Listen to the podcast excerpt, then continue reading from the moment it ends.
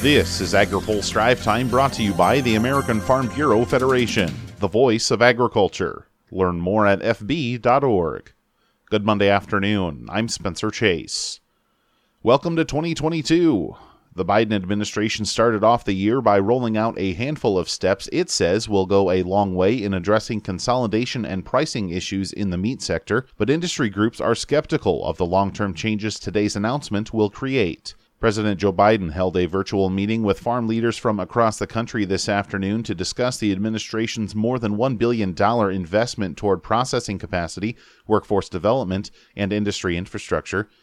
Speaking this afternoon at the White House, Biden said the industry is ripe for a close look. And the big companies are making massive profits. While their profits go up, the prices you see at the grocery stores go up commensurate. The prices farmers receive for the products they are bringing to market go down. This reflects the market being distorted by lack of competition. I've said it before and I'll say it again. Capitalism without competition isn't capitalism, it's exploitation. The announcement includes plans for a $375 million investment in Department of Agriculture funds to help create more processing capacity. The funding will be split in two phases, with $150 million this spring and another $225 million in the summer. Ag Secretary Tom Vilsack says the money should be able to be put to work quickly. Uh, these resources will be made available to projects that are just about ready to get going, but just need a little bit of help to accelerate uh, the, the, implementation plan. So this $150 million, we believe, will help to sponsor at least 15 new projects that will complement, expand along the 50 uh, facilities that, uh, that you mentioned earlier that the major four companies currently have. So it's a significant step forward.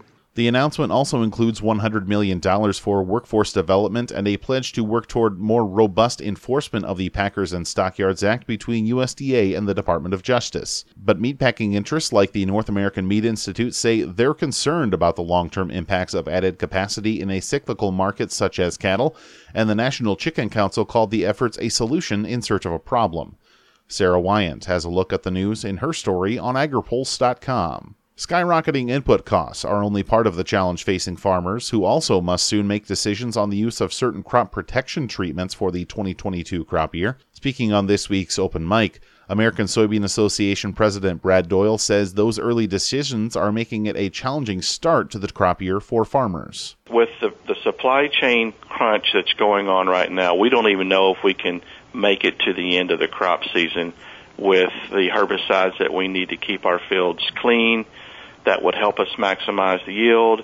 It is just very, very frustrating now uh, seeing that we can't get our hands on the products that were so easily uh, accessible, you know, last year and the year before. It's, this is just a mind blowing the uh, the stress that we're going through right now. He says input pressures are going to have a lengthy impact on this year's growing season. We're going to have to work even harder going into it, knowing that we have such a high expense in this crop you know, we've got to push it to the end if we want to protect it and, and try to to come out with a with a decent yield. Mother Nature's still in control at the end, so we can't control that.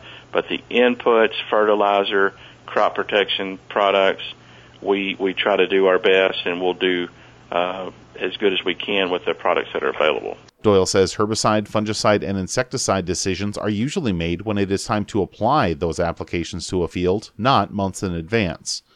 You can hear more from Doyle and his thoughts on what Farm Bill discussions should look like in this week's open mic on agripulse.com. Finally, today, the first week of 2022 looks to be a busy one in food and ag policy, especially at the highest court in the land.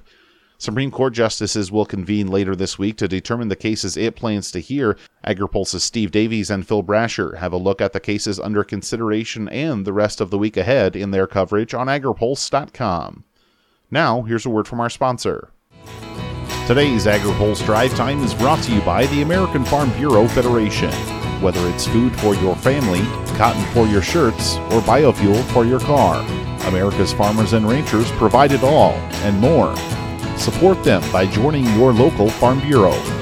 Learn more at fb.org/join. That's all for today's drive time. For more agriculture, trade, environment, and regulatory news, visit agripulse.com. Reporting in Washington, I'm Spencer Chase.